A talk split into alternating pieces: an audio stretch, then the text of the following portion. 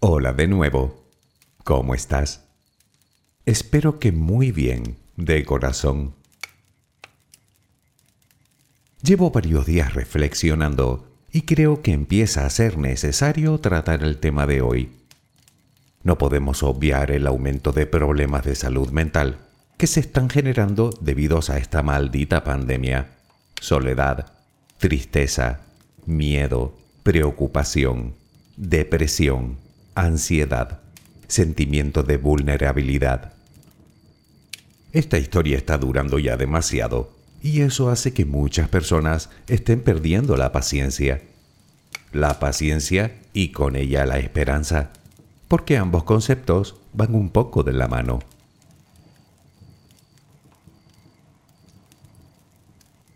No obstante, y sintiéndolo mucho, tengo que decirte que yo no puedo darte esperanzas. Ya me gustaría. En realidad, yo lo único que puedo hacer es elegir pensar que todo va a salir bien. Es decir, cultivar la esperanza en mí. Bueno, eso y obviamente hacer todo lo que esté en mi mano para que así suceda. Recuerda que uno no puede controlar nada más que a sí mismo. Así que soy yo quien elige quedarme mirando al techo o hacer algo productivo con mi tiempo, como por ejemplo ayudarte a cultivar la esperanza en ti, si quieres, claro. Sí, se puede cultivar y enseguida entenderás por qué.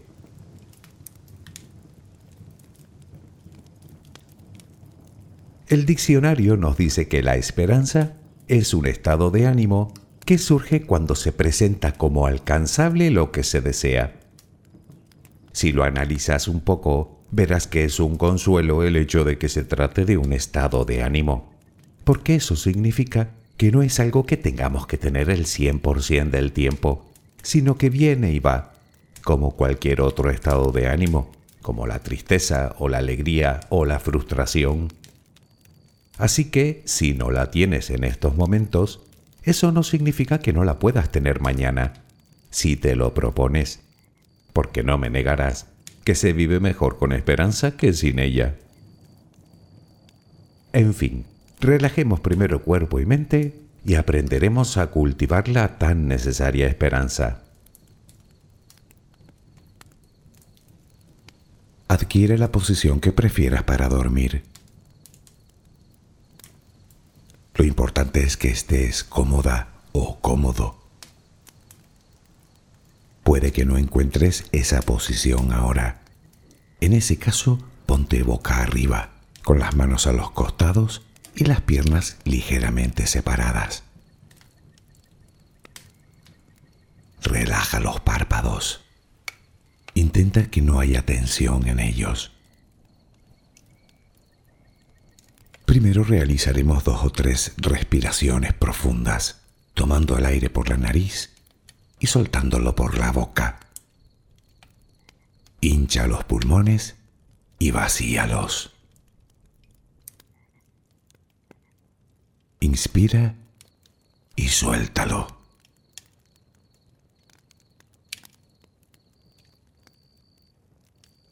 Ahora haremos una inspiración por la nariz Mantendremos el aire un par de segundos durante los cuales mostraremos gratitud por lo que somos, por lo que tenemos, por lo que el universo nos ha dado y por lo que nos ha de dar. Luego suelta el aire también por la nariz. Repítelo dos o tres veces más. Cada vez que exhalas, Notas cómo te vas vaciando de todo lo malo y negativo de tu vida y tu cuerpo se va relajando más y más. Inspira, retén el aire y suéltalo. Deja que salga todo lo que te contamina. Inspira y suéltalo. Sigue respirando tranquila y acompasadamente. Intenta hacer la respiración abdominal, dejando que sea el estómago lo que se balancee con cada respiración. Inspira y suelta.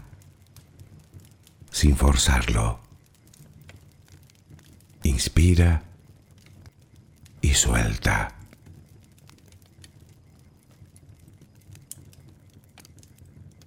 Ahora piensa en tus pies, apoyados sobre la cama. Notas cómo se van relajando cada vez más. El pie derecho, el pie izquierdo. Ambos quedan totalmente relajados. Centra tu atención en las piernas, desde los tobillos hasta los muslos. Siente como todos los músculos se van relajando.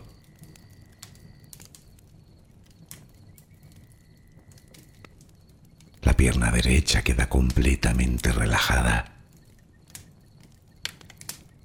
La pierna izquierda se relaja también. Notas como tus extremidades inferiores han quedado completamente relajadas.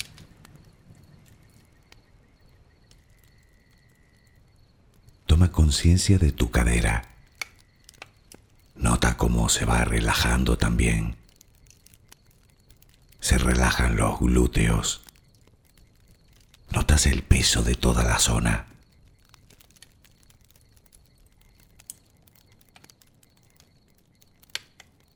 Piensa ahora en tu abdomen y en cómo los músculos de esa zona se van relajando también. Nota el alivio con cada exhalación.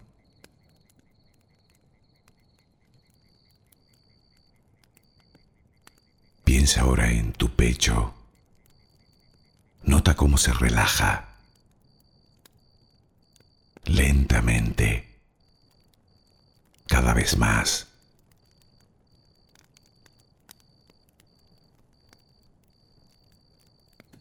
Centra tu pensamiento ahora en tu espalda y en todos los músculos que la cubren,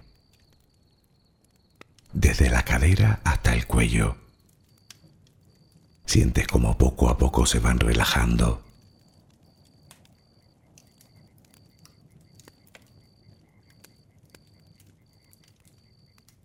percibes como los hombros también se relajan.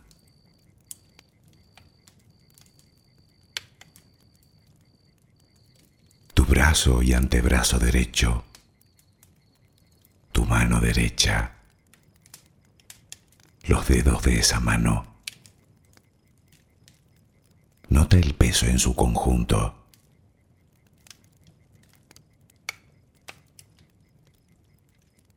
tu brazo y antebrazo izquierdo, tu mano izquierda, los dedos de esa mano. El peso.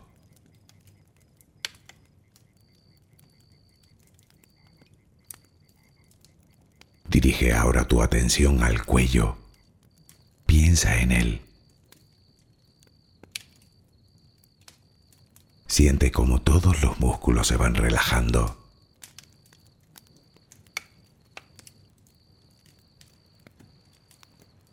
Tu mandíbula.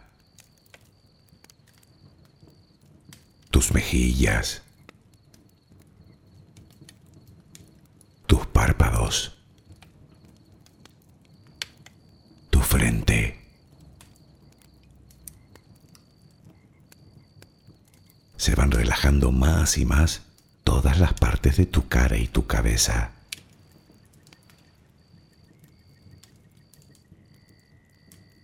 A cada instante sientes como tu cuerpo se va relajando más y más.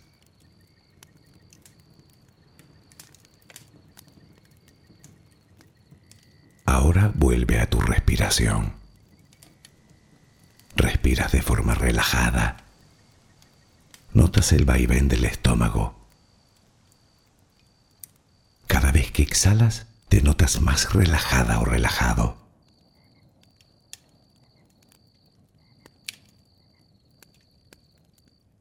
Ahora frente a ti aparece una luz. Mírala.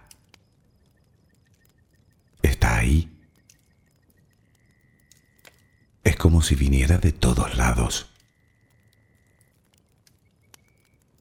Es una luz muy bella y tranquilizadora. Ella quiere llegar hasta ti y tú la dejas porque sabes que esa luz es amor.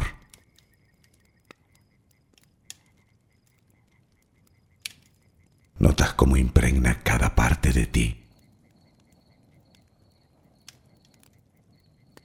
Notas cómo atraviesa tu piel y comienza a llenarte por dentro. Sientes cómo te va llenando de paz, cómo te va llenando de tranquilidad, cómo te va llenando de amor.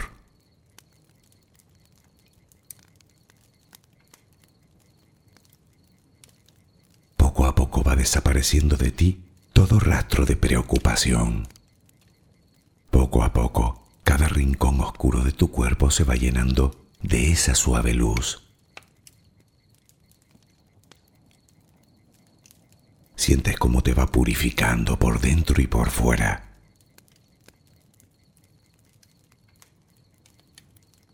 Tomas conciencia de que todo lo que hay en tu interior es serenidad y que ahora mismo no hay nada que temer, nada hay que pueda perturbarte.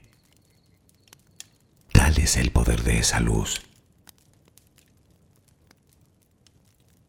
La energía más poderosa del universo entra y sale de ti, te inunda, te protege, te enriquece, te purifica.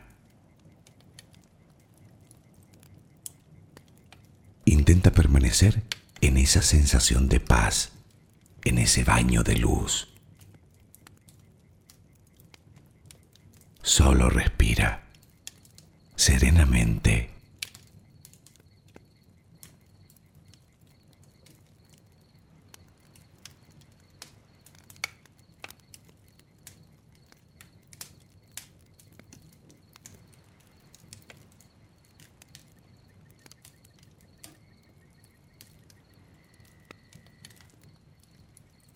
¿Qué idioma aquel que confunde el esperar con la esperanza?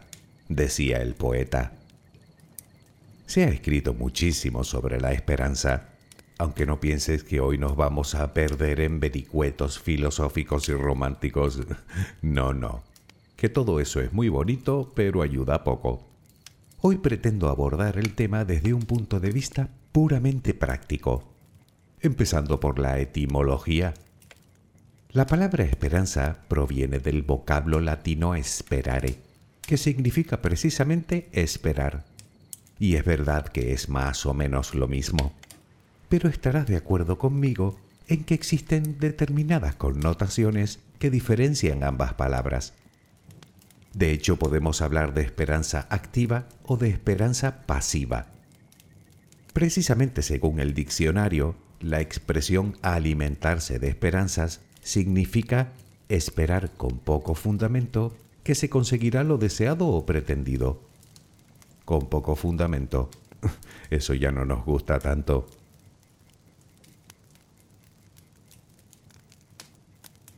Y es que la esperanza tiene dos caras. Por ejemplo, quieres publicar tu primer libro y naturalmente tienes la esperanza de ello. Pero puedes alimentar esas esperanzas mientras ves la tele o mientras escribes, y eso solo depende de ti. Puedes esperar a que el libro se escriba solo como por arte de magia, o intervenir tú y tomar parte activa en tu destino, generar el cambio, que por otra parte parece lo más lógico. El futuro es incierto, qué duda cabe, pero es obvio que aumentas tus probabilidades poniéndote manos a la obra. Quiero decir que perseguir nuestros objetivos basándonos en irrealidades, o lo que es lo mismo, en falsas esperanzas, podría ser tan perjudicial como no tener esperanzas.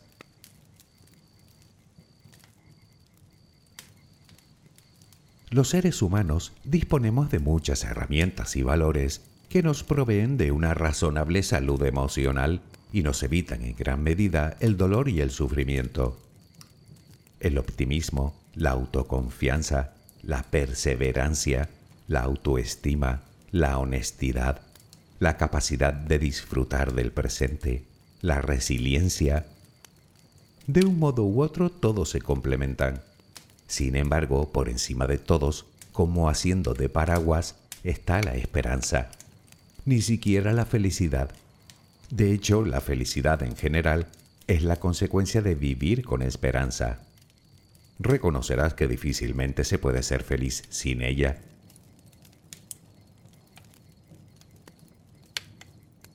La esperanza es la idea de que las cosas van a mejorar, de que las cosas buenas van a llegar.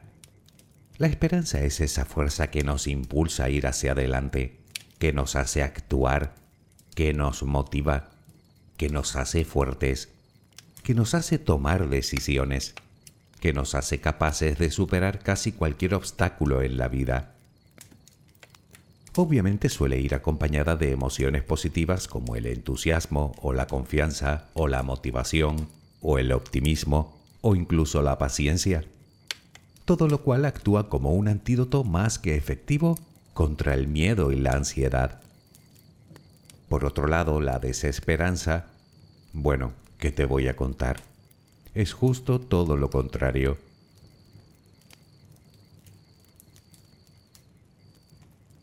Una persona que vive esperanzada no solo espera cosas buenas de la vida, sino que es capaz de aprovechar las circunstancias y oportunidades que le ofrece su entorno porque pone su atención en ello.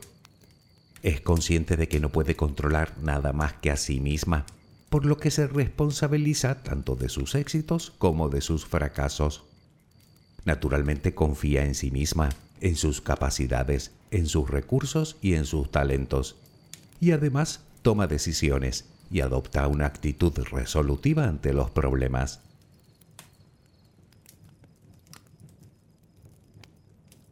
Como ves, hablamos de esperanza activa. La otra, la pasiva, solo suele traer desilusión y sentimientos negativos. Es como querer ganar un premio sin ni siquiera participar en el sorteo. Naturalmente esa esperanza tiene una fecha de caducidad muy corta por lo tanto, es en la primera en la que debemos enfocarnos. Claro que la pregunta es cómo hacerlo, cómo cultivar la esperanza activa en nosotros.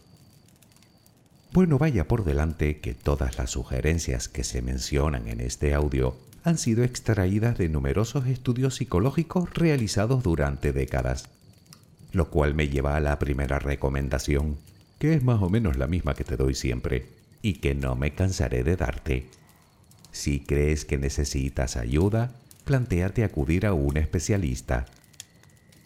Los psicólogos son los más capacitados para ayudarte a recorrer el camino, el camino de la esperanza, de la alegría, de la autoconfianza, de la autoestima, de la felicidad en definitiva. No te engañes, eso no significa que tú no tengas que hacer nada. Siempre hay un trabajo personal de por medio pero ellos sabrán guiarte haciendo uso de herramientas y estrategias sobradamente probadas.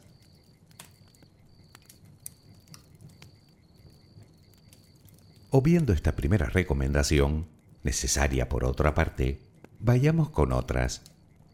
Algo que los profesionales del tema te proponen es empezar por entender y definir lo que es exactamente la esperanza. Entender que es un concepto, que hace referencia a una actitud, a un estado de ánimo sobre el que debemos trabajar cada día, que no es algo que nos llega de modo repentino, como si encendiéramos o apagáramos un interruptor, y que es un concepto que está íntimamente vinculado a la voluntad para perseguir nuestro objetivo y la ruta que trazamos para conseguirlo.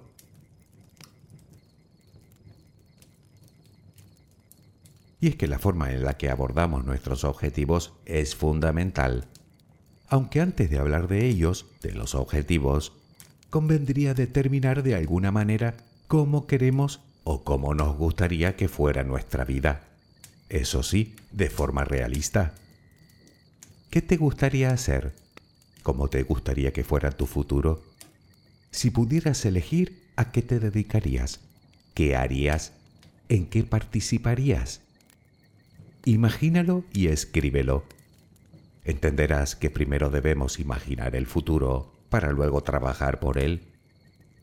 Posteriormente compara tu realidad con lo que has escrito. Pero ojo, sé realista también con eso.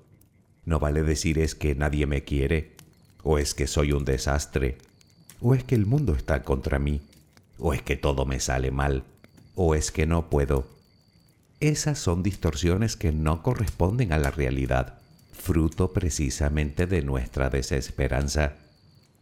Así que suprime de tu vocabulario esas expresiones que lo único que logran es limitarte.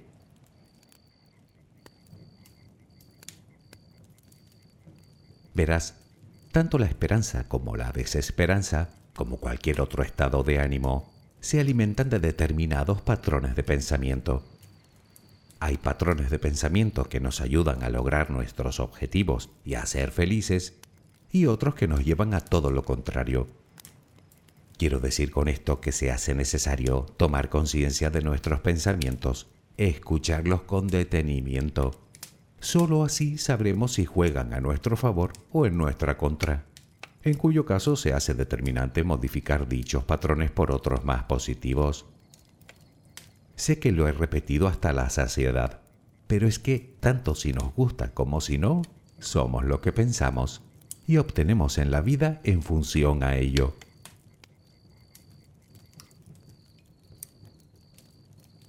Hacer esa comparación y reflexionar tranquilamente sobre ella te dará una visión de conjunto. Tal vez descubras que no todo va mal, que ya existen cosas en tu vida que coinciden con esa idea que tienes de cómo debería ser, en cuyo caso solo tienes que pensar en las cosas que quieres cambiar. Es decir, que de alguna manera delimitarás los aspectos de tu vida en los que has perdido la esperanza, que no es poco y aún más importante, te dará las pistas de hacia dónde debes dirigir tus pasos. Verás a dónde quiero llegar. He perdido la esperanza de encontrar trabajo, por ejemplo. Sentado viendo la televisión, ya te digo yo que tal y como están las cosas, no lo voy a conseguir. Lógicamente tampoco puedo obligar a nadie a que me contrate. Eso es algo que no puedo controlar pero sí puedo controlar lo que hago para aumentar mis probabilidades de conseguirlo. Como por ejemplo prepararme o informarme de los sectores en auge y apuntarme a cursos y talleres, dar lo mejor de mí en cada entrevista, mantener una actitud positiva, buscar mis propios puntos fuertes, mis talentos naturales, porque los tengo, mejores o peores, más o menos entrenados, pero los tengo como todo el mundo, y tú también, aunque no lo creas.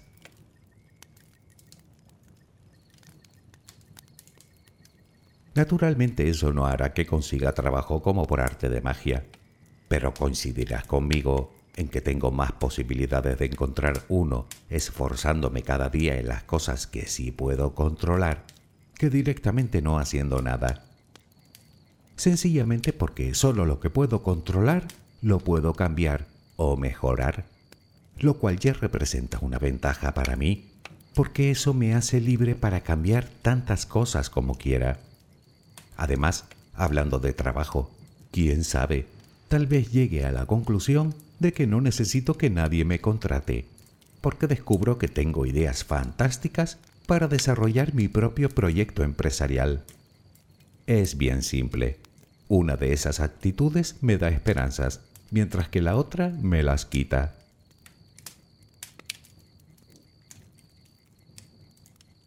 Hablemos de las metas. ¿Cuántas tienes por cumplir? ¿En cuántas estás trabajando? Sabes que nunca conseguirás lograr ningún objetivo si antes no te lo propones y de paso te visualizas lográndolo. Tal vez pienses que no lo vas a conseguir. Bueno, y te has preguntado ¿por qué? Puede que no sean planes realistas, que quizá tus expectativas estén muy por encima de lo posible, o que estés intentando abarcar más de lo que puedes. ¿Y si te lo replanteas? Ponte metas realistas, metas que puedas lograr con los recursos de que dispones. metas que puedas cuantificar, ponerles límite de tiempo y establecer para ellas un plan de acción.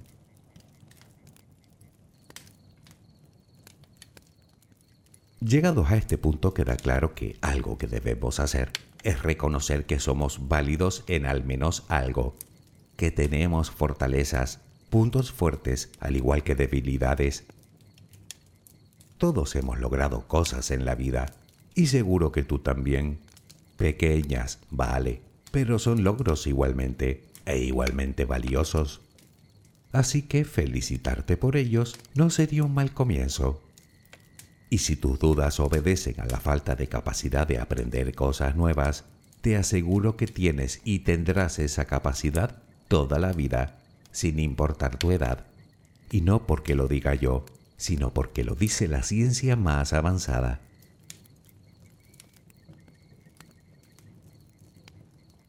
Tal vez lograr esa primera meta puede costarte lo tuyo, desde luego. Sin embargo, lo bueno de todo esto es que consiguiendo una meta multiplicarás las posibilidades de alcanzar las demás. Fácil, logrando un objetivo, te convences de que puedes hacerlo y eso te da las fuerzas necesarias para lograr otro y luego otro y luego otro. Aunque eso sí, de nada te va a servir si no perseveras. Es verdad que muchas veces las cosas no salen a la primera, de hecho casi nunca. Pues insiste, no te rindas. Que como se suele decir, mientras no bajes los brazos, continúas en el partido. Es decir, que mantienes al menos tus probabilidades de ganar. En el momento en el que te rindas, todo se acaba. En vez de eso, mejor sería intentar tomar en cuenta desde el principio los posibles obstáculos con los que te puedes encontrar y sus posibles soluciones.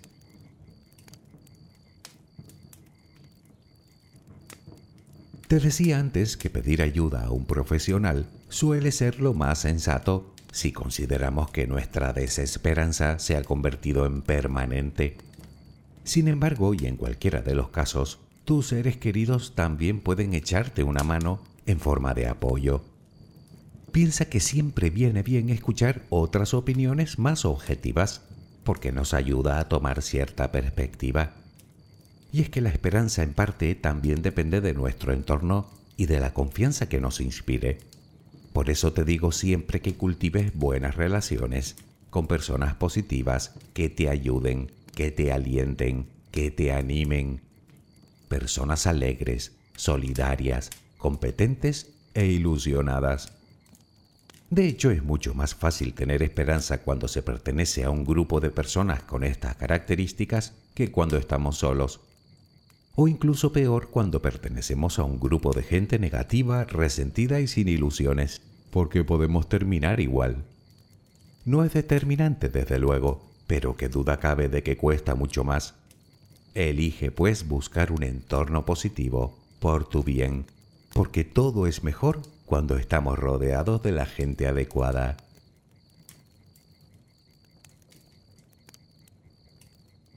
Algo que también nos viene muy bien para cultivar la esperanza es ayudar a otros. Numerosos estudios confirman que la solidaridad, el trabajo voluntario, tiene muchos efectos beneficiosos para nuestra salud física y mental. El altruismo, involucrarnos en acciones desinteresadas, no solo consigue que nos sintamos mejor con nosotros, puesto que mejoramos nuestro bienestar, sino que terminamos cambiando nuestra visión ya que nos ayuda a enfocarnos en lo que es verdaderamente necesario y lo que es más importante aún, a relativizar nuestros propios problemas. Es simple, dar esperanzas a otros nos provee de esperanzas a nosotros.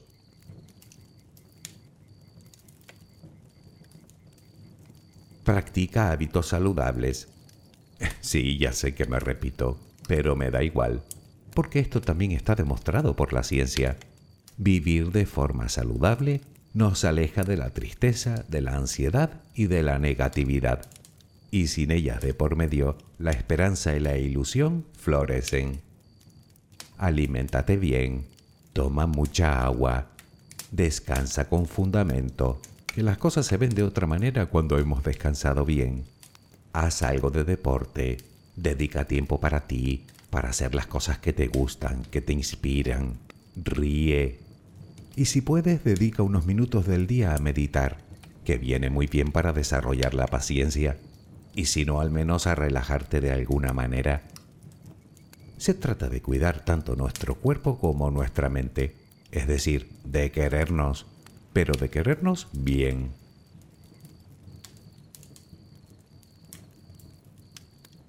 Cuidarnos y mimarnos hará que mejore nuestra autoestima y con ella nuestra autoconfianza. Y es que para tener esperanza es básico confiar en nosotros mismos, confiar en que podemos lograrlo, confiar en nuestras aptitudes, en nuestros puntos fuertes, en nuestras habilidades, que como te dije todos las tenemos. Así que hazme el favor de empezar a creer en ti porque sin conocerte sé que eres una persona única con talentos únicos. Solo tienes que aprender a sacarles partido. Para ello puedes proponerte entrenar tu creatividad. Verás, que no veamos la solución a un problema no significa que no la haya. Significa que no la hemos encontrado y puede que para encontrarla debamos pensar creativamente. Pues eso,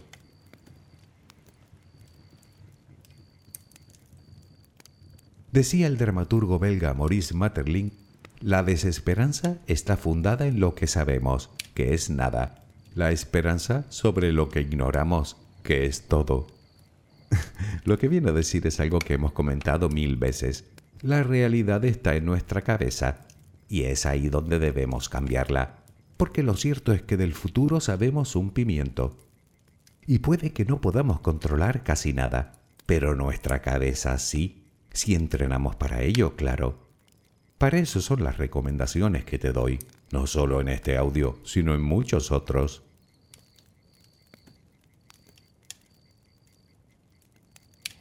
Sí, soy consciente de que una vez más no te he contado nada o casi nada nuevo. Pero ¿qué quieres que te diga? No hay mucho más.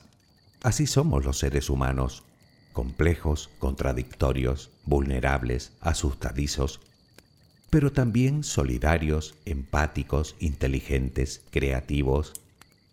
Elige cultivar la esperanza. Descubre tus propios motivos. Aprende a confiar en ti, que tienes razones para ello, por tu bienestar y tu felicidad, pero también por el bien de todos los demás, porque la desesperanza de los pueblos es lo que hace que prosperen los radicalismos. Y eso tampoco es porque lo diga yo, sino porque varios estudios así lo evidencian. Y si algo ha demostrado la historia, es que los extremos, los llames como los llames, solo traen problemas. En fin, por cierto, hablando de esperanzas, tengo la esperanza de hablarte de ciencia en el próximo audio. no te lo prometo porque ya sabes que una cuenta echa el borracho y otra el tabernero, pero la esperanza la tengo. Espero que mañana tengas una maravillosa jornada. Que descanses. Buenas noches.